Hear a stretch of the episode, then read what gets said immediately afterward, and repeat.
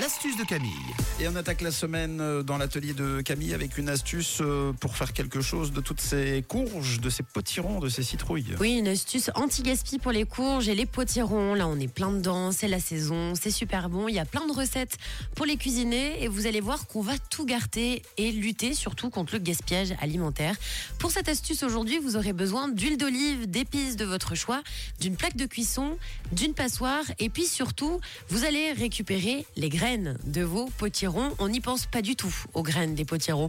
À chaque fois, vous prenez votre grosse cuillère, hop, et puis direction la poubelle. Eh bien non, on va les garder et vous allez voir que c'est simple comme bonjour et c'est surtout très bon. Donc avec une cuillère à soupe, vous enlevez les graines de votre potiron, vous les réceptionnez dans un bol. Il suffit de les rincer. C'est quand même important de bien les rincer. Ensuite, vous les égouttez bien et vous allez les sécher avec un torchon, avec un linge. Et là, rien de plus simple. Vous placez vos graines sur une plaque qui va au four, avec du papier cuisson bien sûr pour que vos graines évitent de coller à la plaque de cuisson, hein, parce que là ce serait quand même bébête, l'astuce va servir à rien. Vous saupoudrez de sel, vous mettez les épices de votre choix. Si vous voulez, vous pouvez mettre du paprika, du curry, euh, des herbes de Provence, euh, ce qui vous fait plaisir.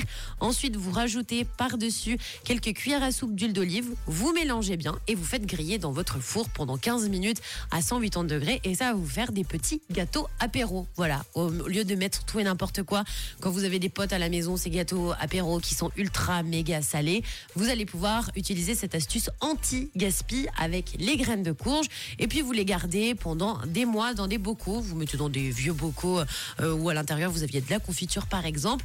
Vous verrez comme ça, ils restent bien croustillants et vous les ressortez à chaque fois pour l'apéro. Si vous voulez qu'ils croustillent davantage, il suffit à chaque fois de les re, re, re, re, re passer au grill dans le four pendant cinq à dix minutes et le tour est joué. Donc comme ça, on ne gaspille rien avec nos, goûts, nos courges. Vous gardez toutes les graines et puis vous en faites des petits croustillants apéro. Et puis voilà la team. Et on se retrouve vendredi autour d'un apéro. Euh, bah ouais. Et on déguste tout ça. Toutes nos graines. Grâce à Camille et son astuce. sept heures moins cinq, c'est le Zoom dans quelques instants.